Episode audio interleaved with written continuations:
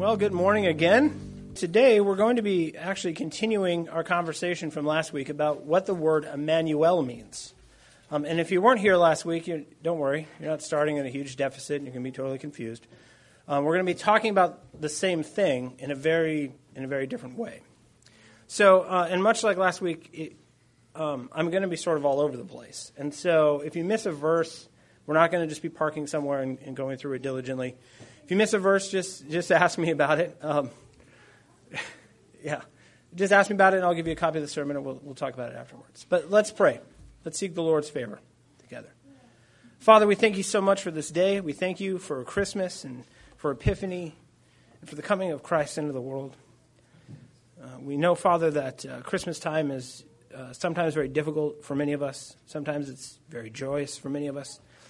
Um, but for everyone, it quickly comes and it quickly goes, and we move on to uh, even what the church calendar calls common time. I pray, Father, that uh, you let us linger uh, at the at the manger a little longer. Let us think a little more deeply about who our Savior is, what His name means, and what He means for each of us, for His people, for this world. In Jesus' name we pray. Amen.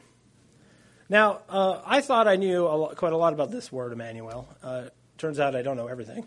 Um, it's not a shock to my wife. Just kidding. There's a, a, second time that it's used in the book of Isaiah, and I would like to read this for you. Okay, I'm going to read this. This is we all know the first time, right? To us, to a virgin shall conceive and bear a child, a son, and his name will be Emmanuel. We're, we're very, very familiar with that. But later on in Isaiah, they, they, bring, they mention Emmanuel again. And just listen to the context of this. This is Isaiah chapter 8, verses 8 through 10. Isaiah chapter 8, verses 8 through 10. And it will sweep on into Judah. There's a river that will rise, he's saying, and it will sweep on into the land of Judah. It will overflow and pass on, reaching even to the neck, and its outspread wings will fill the breath of your land, O Emmanuel. Be broken, you peoples, and be shattered. Give ear, all you far countries. Strap on your armor and be shattered. Strap on your armor and be shattered. Take counsel together, but it will come to nothing. Speak a word, but it will not stand. For God is with us. The God with us is the God for us. This sounds an awful lot like the flood to me. This sounds an awful lot like cleansing through the baptism of judgment to me. And so Emmanuel comes and he does dwell with us over a land that's cleansed by the judgment of God. Okay, he's coming and he's coming to destroy his enemies. And so we like Emmanuel. It's the cute little baby in the manger, right? And there's the, the presents all set out before him. Like I said last week, we love the trappings of Christmas and all the cutesiness of it.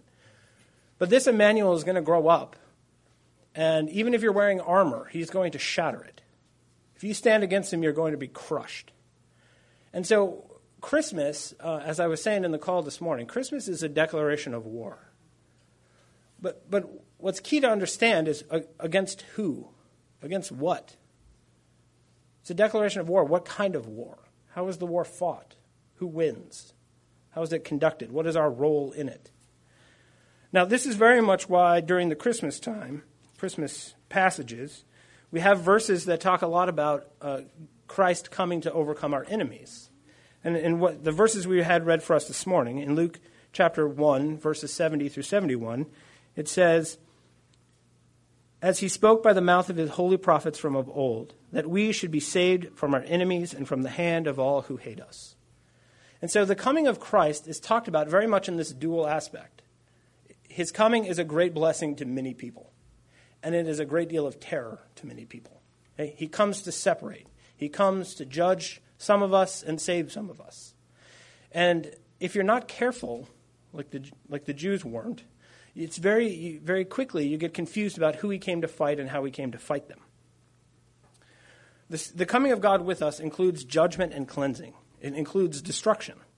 We are servants of Satan, fallen in Adam, until Jesus destroys his enemies who hold us in bondage. But who is Jesus coming into our midst to fight? Understanding this is crucial to understanding Jesus. John says at the outset of his gospel that Jesus came into his, to his own, but his own did not know him. But the gospels are full of the most stirring anticipation for the Messiah. Everybody's waiting for him. And when he comes, they don't exactly rejoice. They kill him, they murder him. So if everyone is waiting for Emmanuel, why didn't they recognize him? Why didn't they know him to be the Emmanuel that they were so excited about? I believe it's largely because of who Jesus fought and how he fought them.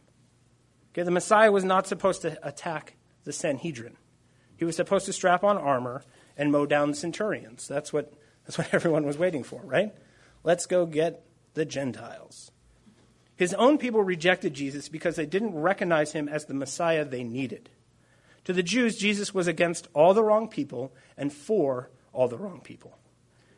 This confused them greatly. Now, Peter Leithart explains that there are two main reasons for this confusion. One reason is that Jesus is attacking the true enemy of Israel instead of the enemy that many of the Jews recognize as the enemy. Many of the Jews think the greatest problem for Israel is the Roman occupation. Many of the Jews think the greatest problem for Israel is the Roman occupation. Okay? They can get rid of the Romans, everything will go all right. Everything will be good again. Jesus knows that the Romans are not the real problem. In the wilderness, Jesus confronts the real threat to Israel, the devil. And throughout his ministry, Jesus is at war with the devil and the demons who serve him. Casting out demons is one of Jesus' most common miracles. He comes to deliver Israel, but to deliver Israel from the real oppressor. He comes to free Israel from the slavery that started in the Garden of Eden, not the one that started in Pompeii. The reason Jesus was so maligned was his insistence on what the true Messiah had come to do, in defiance of Israel's expectations. Their faulty expectations were a spiritual blindness to them, to the mission of God, and so is ours. Our faulty expectations of Jesus, who he is, what he's here to do, who he's here to fight, how he's here to fight them, is a spiritual blindness to all of us. We're all as confused as the Jews were. So, if you read the title of the sermon, if you hear me talking about defeating our enemies, and you're excited because you think I'm going to talk about with eloquence on the evils of Islam or the errors of the Democratic National Convention, or if I'm going to take pot shots at Pop Tarts like Katy Perry, you're going to be sadly disappointed because that's not what I'm here to talk. I like taking pot shots at Pop Tarts like Katy Perry, but that's not why we're here. Why was there such a huge disparity between the expectations of Israel and who Jesus actually was? Here's who they're waiting for, and here's who he is, and they couldn't be further apart. Why is there such a huge disparity between our expectations of who Jesus is and who he really is? Because a lot of times, even us, our expectations of who he is is over here, and who he actually is is way over here. Very different. As we see in Luke 171, Zacharias is declaring that the Father gave the Son to fight our enemies. And we all say yes and amen. The Messiah, Jesus, shows up to defeat the enemies of Israel, and instead of rejoicing, they murder him. Okay, like the prophets of old, John the Puritan, I like to call him a Puritan, he, it, it fits better, and Jesus declared war on Israel's sin and Israel idols. Okay, the prophet John comes and Jesus comes and they, they declare war on Israel's sin and Israel's idols. Okay, just like the old prophets did. Okay, but the first century Jews worshipped the prophets of old. And Jesus liked to tell them that if they had come, the old prophets came now, you'd murder them all. And the Jews got very angry about that. And yet here are two prophets, just like the old prophets, and what do they do? They murder both of them, right? And, and we are just like this. We venerate Jesus, of course. We venerate the apostles. But if we think that if St. Paul came here to preach at us and we wouldn't stone him, we have a problem. Okay? If Jesus came here as an itinerant preacher and we invited him over for lunch, right? And then he does something Jesus like and he shows up with that girl from work who sleeps around, right? Or your idiot brother in law, or that bum that lives in the woods across the street who drinks too much. Right? Imagine that. We like reading those stories, but imagine if Jesus came to your house for lunch and he came with people you were confused about why he, they're there. And while he's there with them, he starts asking you questions about how you keep the law and your prayer life and what you've been watching on TV. I, I, I shudder to think. I would say, well, Jesus, that was uh, actually, I got to go. So thanks for coming. right? I mean, we love the book of Corinthians. But that's a letter from St. Paul to a church about its very real problems. And if we received a letter like that from St. Paul, would we want to circulate it? Would we, would we want to send it down the road to Emmanuel or Trinity or um, any number of churches and have them read it out loud? Be like, you know, this really encouraged us. yeah, there's, yeah. The names have not been changed. You know, it's very embarrassing. We don't think we're Pharisees, and Pharisees never do. It's the problem with Pharisees. They never think they're the Pharisees. We like to mock the apostles and the Israelites for being so hard hearted and being blind, but we are going to find out today, I hope, I hope, that we are far more like them than we ever care to admit. We're just as confused about who God's enemies are, but it's more to our shame because we have the Spirit. We have the full revelation of the apostles. We have Jesus' plan. We have uh, the nature of the war spelled out for us, how he's fighting the war. It's all there in the New Testament. But we're just as petty, we're just as personal, carnal, and missionally flummoxed as the Israelites in Jesus' day. God is at war. He has drafted you into his army. You have not drafted him into yours. That's a hard truth. It's a hard truth to accept. You're fighting his war against his enemies his way. And as soon as you start enlisting him to fight your enemies your way, everything goes wrong. What we think we know about the enemies of God, like the Israelites, reveals what we really believe about the Messiah and his mission. That's really what's at the heart of this. We don't get him because of who he attacks in our own lives. We don't get where he's at war and how he's doing it, and so we're confused about him. And, and if we get this right, I think, what is he all about? Who is he here to attack? How is he going to attack them? What is our uh, what does salvation from our enemies actually look like? When we start to put these things right, we start to get a clear image of who he is. It's much easier to follow him that way. Okay? Now, to begin with, for purposes of our faith, I think it's important that we look at a central promise from the Old Testament. Okay? Jesus came to save us from our enemies. There's no doubt about this. This is what he came to do. Okay, and here's why. It's founded on the first promise to man after the fall that I talk about a lot actually in class and in sermons. Genesis 3:15. God promises a son who will defeat the dragon. It is continued through all the promises to Abraham, to Moses, to David, to everybody else. A greater man, a greater son, a greater prophet, a greater priest, a greater king with all the power necessary is going to rise up within Israel to rule over the nations, nations as God's anointed. That's the clear expectation from the Old Testament. Everywhere Jesus goes, we see this deep anticipation and expectation of the Messiah. Anticipation deeply rooted in the scriptures and the traditions and the very identity of who Israel is. Okay? Everyone knows it. We know it, they knew it. We see the Samaritan woman at the well, who was considered the lowest kind of person a Jew could possibly associate with. She herself can't believe that Jesus speaks to her, right? She's a Samaritan woman. What is the Jewish rabbi doing talking to me? And yet, what is she talking to him about? John 4:25. The woman said to him, "I know that Messiah is coming, he who is called Christ. When he comes, he will tell us all things." So even a non-Jew who can't even get into the temple knows that a Messiah is coming. Okay, it's pervading the culture in this area. Everyone is waiting desperately for this Emmanuel to come. Israel too knows that the Messiah is coming. Luke 3:15 As the people were in expectation and all were questioning in their hearts concerning John the Puritan whether he might be the Christ. So as soon as he comes on the scene and he starts talking the way he's talking, doing the things he's doing, they're like, "Is this him? Is this the Emmanuel?" Everyone's very excited about it. We see part of the self-awareness of Israel was that God's anointed would come from within them and he would rule over the nations. If you read the Gospels and Acts with these verses in mind, these examples in mind that I've mentioned, the books take on a very distinct, distinct anticipatory feel. Okay? Think about this next time you're reading through the Gospels and Acts. Everybody is just can't even stand it. They're waiting for the guy to come. Jesus is constantly struggling against these expectations. I love this one. John 6:15. Perceiving then that they were about to come and take him by force to make him king, Jesus withdrew again to the mountain by himself. Okay? They're not really listening to the kind of kingdom he's talking about. If they were, I don't think they would want him to be king so bad. Okay, he explains in the Sermon on the Mount what kind of kingdom he's talking about. But as we've seen with Peter, a lot of people who listen to Jesus aren't really listening, if you know what I'm saying. They're just like, okay, this guy can do stuff. Look, he, he made water into wine. He, he can calm a storm. This is the guy. This is the guy. Get the armor. Get, quick, quick, go get the armor. And then the armor doesn't fit Jesus. And so they kill him. They're dying for the Messiah. They're dying for him to come. And they think it's him. And he doesn't fit. Now, that's what we're talking about today. Why? How do they get so far off course? It was so deeply ingrained in their worldview that even Jesus' own apostles didn't get it. Okay? A good example of this is Peter, who just after declaring that Jesus is in fact the Messiah, rebukes him, saying that the Messiah was never meant to suffer and die. You are the Messiah. What are you talking about? Why are you talking this way? What is your plan exactly?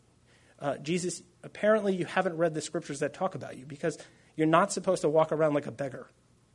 Right? You're not supposed to talk to Samaritan women. Okay? I know where the, the Romans live. Let's get some chariots and let's go get them. Right? This is Peter's whole way of thinking. It would be funny if it weren't so sad. Right? They know who he is, and yet they, re- they totally refuse what he, what he himself is declaring he's going to do. They want him in their own way. Peter wants him his own way. The Israelites want them their own way. They don't want him as he comes and declares himself. Okay? What he declares he's going to do, how he declares he's going to do it.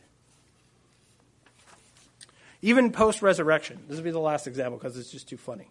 Okay? He comes out of the grave, he, he performs some more miracles, he walks through a wall, and now they're really excited, right? No wall's going to keep this guy out. He's going to slay Romans like nobody's business. Acts 1 6. So when they had come together, they asked Jesus, Lord, will you at this time restore the kingdom of Israel?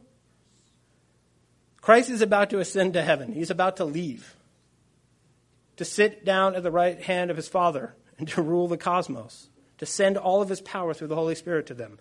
And they still want to know when they get to lord over the Gentiles. Even now, they don't get it. Robin Phillips wrote of Israel in his excellent book, Saints and Scoundrels. He said this Grounded in the messianic prophecies woven throughout the Old Testament, First century Jews looked forward to a climactic event that would establish the God of Israel as the sovereign God of the entire world. And they all wanted a piece of it. Okay, that's why they were arguing about who would be greater in the kingdom of heaven. Jesus, when you're the emperor, can I be the duke of the northern hemisphere? This, this is what they wanted. They wanted power, right? Uh, I'm reading this good book about this awful group called the Nazis. And everybody wanted on Hitler's coattails. Everybody. And, and, and it worked out for them because homeless vagabonds became like ministers of finance. It's unbelievable. And like uh, closet homosexuals who were masochists became heads of the police departments. And it's just, it's crazy. Everybody could see the direction things were going and they wanted a part of it. And, and now, Peter and these other guys aren't wicked like that. But it's the same kind of, people see a man rising to power, they all want to get in on it. They're willing to go with nothing for a while and follow him around because he's going to be the guy living in palaces of gold. And they all get to run around and do his bidding and rule over people. They just can't wait. They were all focused on worldliness, ambition, lust, and personal feuds. They couldn't get past their regional, national, or generational concerns. Okay, they were so focused on the promises in Scripture about dominion that they totally and completely ignored the promises about suffering and sacrifice. Right? They forgot all the parts in Isaiah about a suffering servant coming into the world. They just like this idea of the Emmanuel who's going to drown all the, uh, the Gentiles in their own blood. The Jewish plans for the Messiah's kingdom involved the utter destruction of all non Jews, all non believers. Not their redemption, not their adoption into the family of God. The Israelites believed that their victory would look like Rome's. Now, here comes the hard question as a Christian, given your relationship to the world and unbelievers, who are your enemies? And I'm not talking big, broad, sweeping ways like, oh, well, Islam. I mean your personal enemies. Who are they? Why? Why is that person your enemy? Think about your own life. Who are your enemies? Why are they your enemies? What does their defeat look like? Is your vision of their defeat consistent with the nature of the triune God? Does your vision of their defeat glorify God or make you feel better? Do you ever sit around thinking, I love the idea of hell because all those people I never want to see again get to go there? Right? You know, just be in heaven forever with the people you like, with the other good people who, who God so wisely chose. What does the defeat of our enemies look like? As individuals, as families, as, as a church, as modern Christians? What does it look like? Does their defeat vindicate you or glorify the name of God? We need to let the Spirit of Christ search our, our hearts and show us our true feelings, to steal a line from Star Wars. Search your feelings. Right? That's a line. Don't, don't do that. Have God search your feelings. And by the wisdom of the Holy Spirit, show you who, you who is it that are your enemies and why. And what does defeating them look like? Okay, we have to humbly consider the fact that God's people never know who their true enemy is. It's not impossible for us, but we walk around in our everyday lives not knowing who our real enemy is. The types and shadows of the Old Testament led to a lot of confusion and a lot of uncertainty about how the types and shadows would be fulfilled. There are physical aspects of the war that we are in, and there are spiritual aspects of the war that we are in. We fight the principalities and powers of the air, but these forces are concentrated in material aspects of our lives. Okay, this is important to understand this distinction. Throughout redemptive history, we see that God's spiritual war encompasses all of creation. It has a physical dimension and a spiritual dimension. Believers emphasize one over the other in all of our missional errors. We think it's all spiritual or we think it's all physical. And we get totally flummoxed in our minds about what it is. Okay? It doesn't matter who, like, what I'm saying and the clothes I'm wearing and the things I'm doing because it's spiritual. I've got Jesus in my heart, so I'm just going to go along my merry way and be like the world. Or we think it's all spiritual or, or all physical, right, and not spiritual. Well, if I just never associate with the wrong kinds of people, nothing dirty will ever happen to me. Right? And you can see all the missional errors of Christian, Christian society throughout time are one or the other. As we've seen, I'm not going to belabor the point, public enemy in Jesus' day was Rome. Okay, this is why you see people reacting in funny ways. Herod thinks if he kills the Messiah, he's just a man. We just eliminate the war before it ever gets going because he's just a man. But that's not true, right? right? Even, even at the end of the story, they kill him thinking that's, that's it. He's a man, just put him to death and we'll be done with it. But there's a whole spiritual dimension behind it that they're not aware of. We often engage in the culture war without truly understanding the holy war between God and his enemies. The holy war is conducted with weapons of the Spirit, with preaching and worship and prayer, communion and discipleship, in which God seeks to transform the whole man and the whole world. Okay?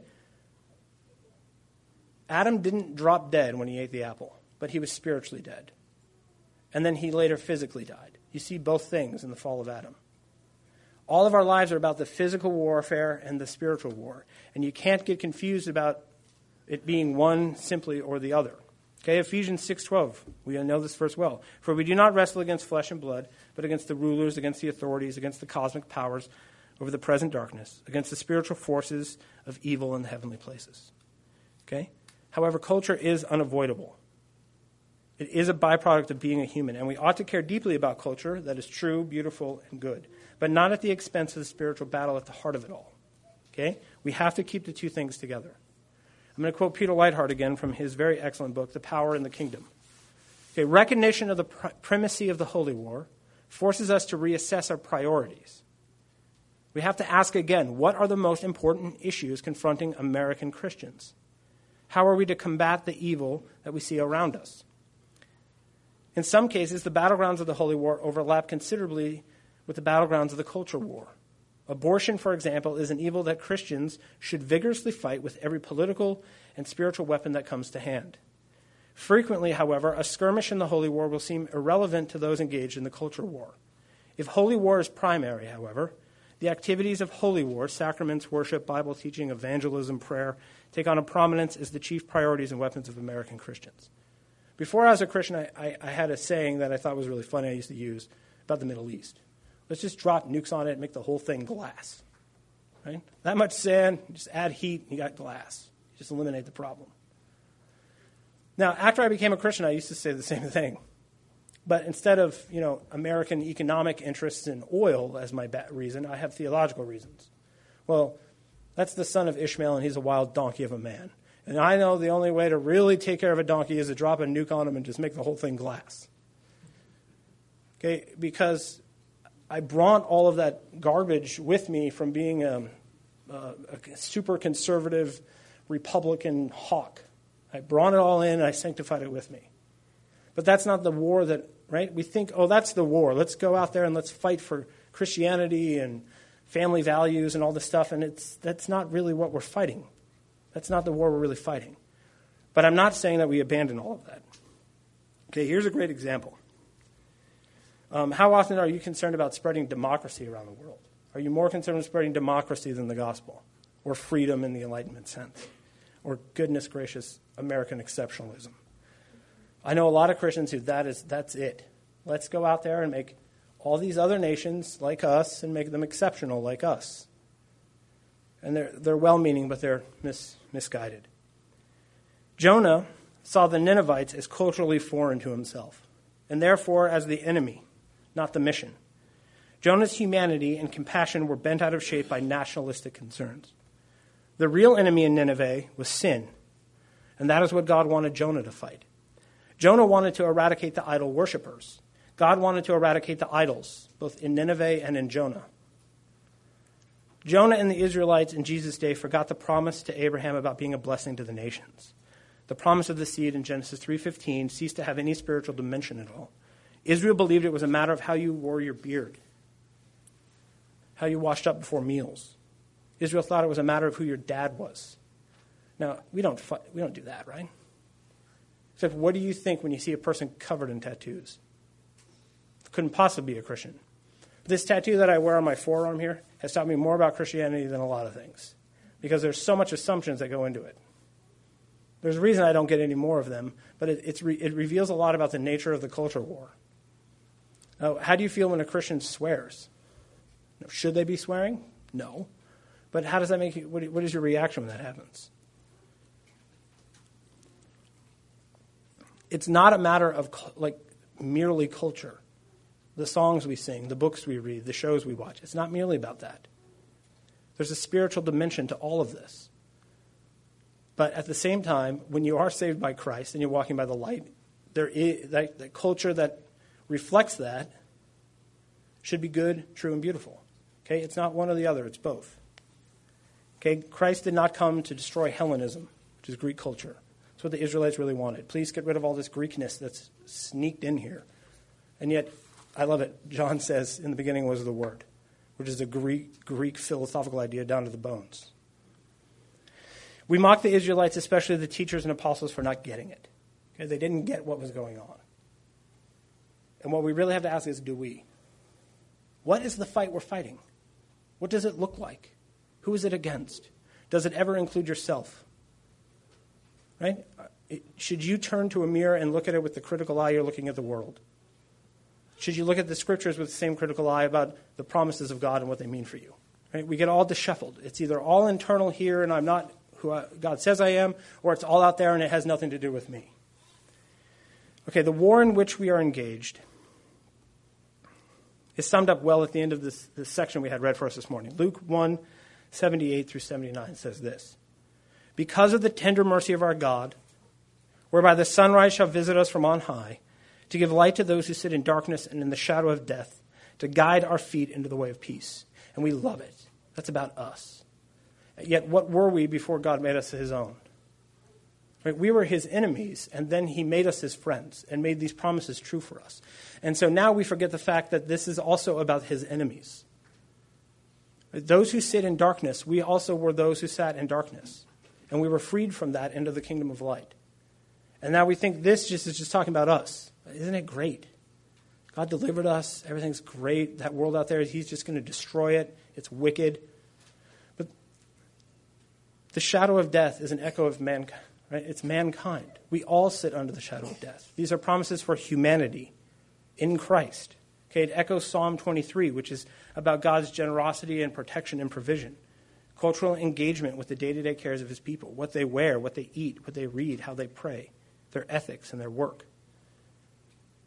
Those who sit in darkness have seen a great light. And we go out into the light and we forget all about the darkness. We just curse it. We forget all about all those other people that we knew in the dark. I made the mistake when I became a Christian. I didn't. I, I had ejected all the friends that I had, and for a time it was necessary. But I ejected them to the point now that I'm not their friend, and I was kind of glad to be rid of them. Is that why I was saved? Is that why I was saved? So I could hit the eject button? Forget about those fools in the dark? The war in which we are engaged in is not what we often think it is, because Jesus came to defeat the real enemies, the true enemies Satan, sin, and death. What did the Father send Jesus into the world to do?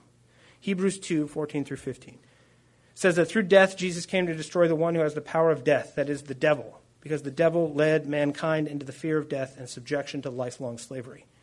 1 John 3 8 says, The reason the Son of God appeared was to destroy the works of the devil. Paul says in Romans 6:23 that the wage of sin is death. And Romans 2:5 says that the unbelieving, unregenerate person is storing up by their hard and impertinent heart wrath on the day of wrath when God's righteous judgment will be revealed. The nature of the fight is different in light of this. It's not about you being comfortable. Did Christ save you so you would be comfortable and happy? Or is it about light and darkness? It's about those in the bondage of sin, those who are being destroyed all day long, every day of the week, every month of the year, every year of their life by Satan. The true enemies of God, sin, Satan, and death, are our true enemies.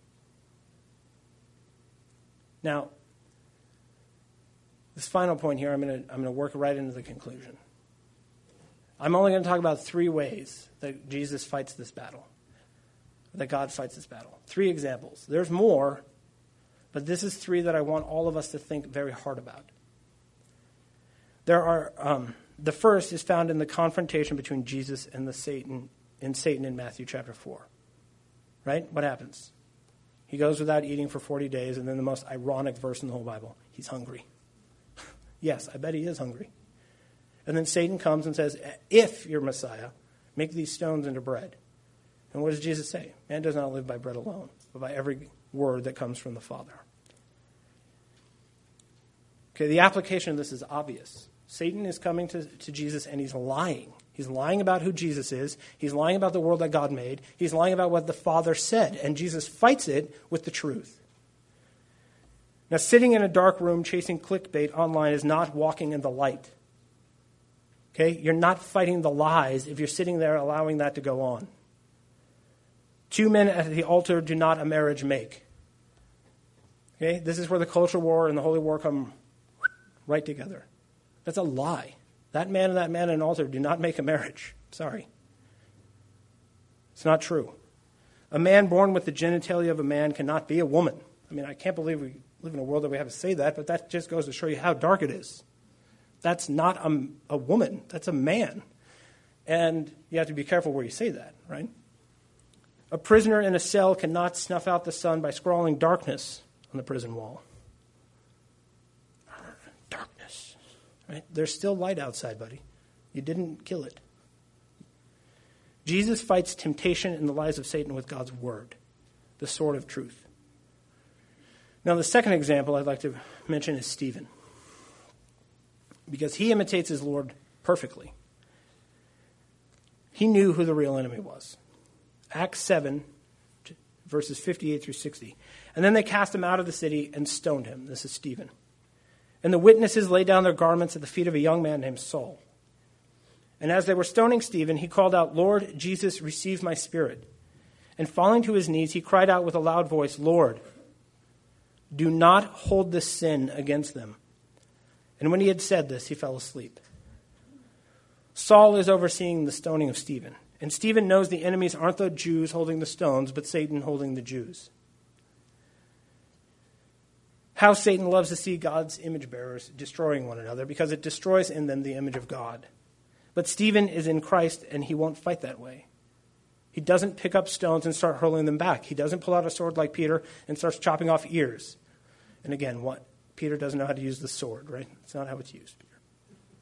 Stephen doesn't fight that way. Stephen cries out that God would forgive them.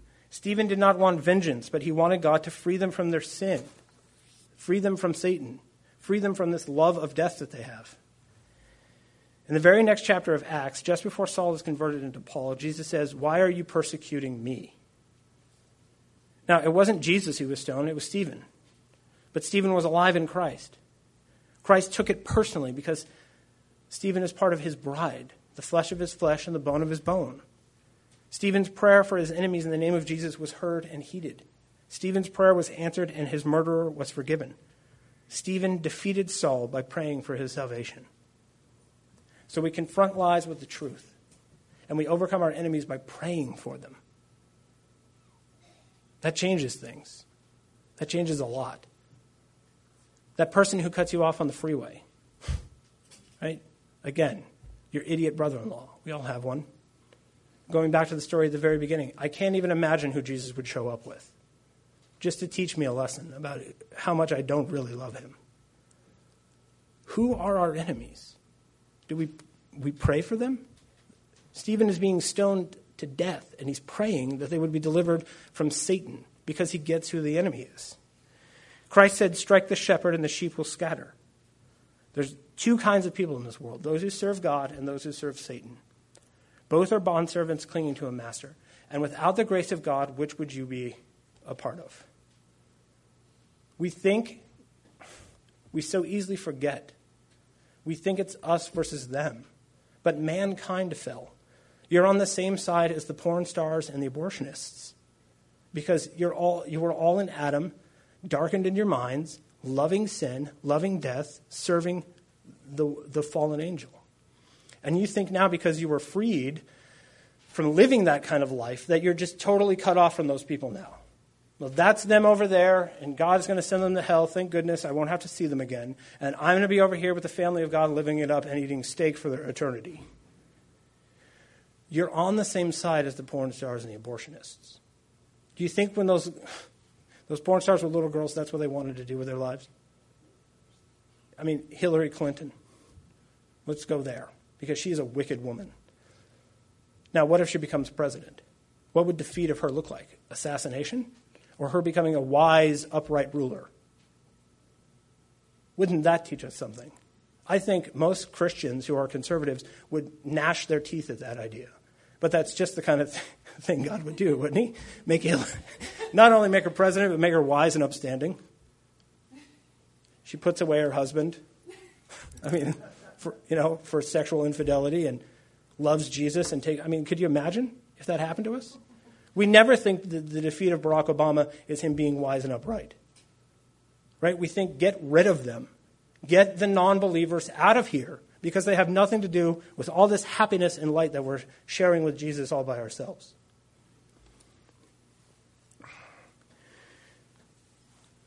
We serve God and are his bondservants, while those who do not serve Satan and are his bondservants. And without the grace of God, which would we, we be part of?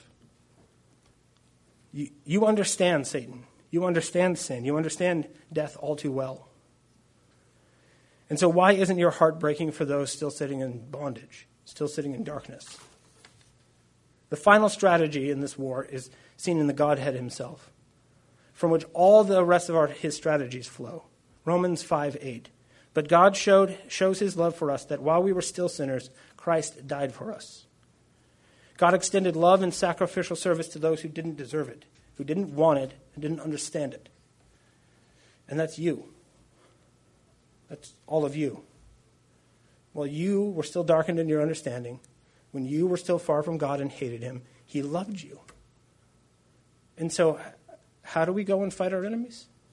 By loving them, even though they don't love us, even though they don't want anything to do with us.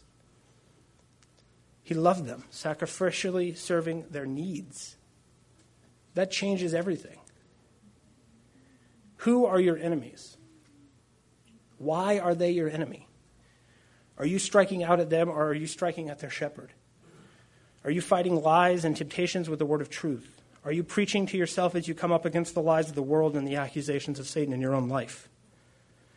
Are you standing in judgment over the sins of your spouse, your children, your friends, your coworkers, your family members? If Stephen didn't think the men stoning him were his real enemies, why do you think the guy cutting you off on the freeway is? Why do you think your wife is? Your children?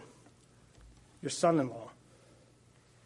Is your idol yourself? Are you defending it with all the judgmental ire that you can muster up? Stephen didn't hold a grudge against the Jews who didn't know what they were doing while committing murder. So why do you hold a grudge against your son in law who is trapped in the dark? Stephen prayed for the men murdering him because he, as a redeemed sinner, understood where they were coming from. This is, I love this. I, I have a friend who said of his father, I never felt like he was against me.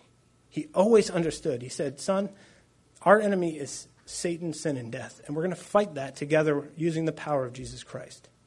I don't parent that way, I don't minister that way. Why are you doing this?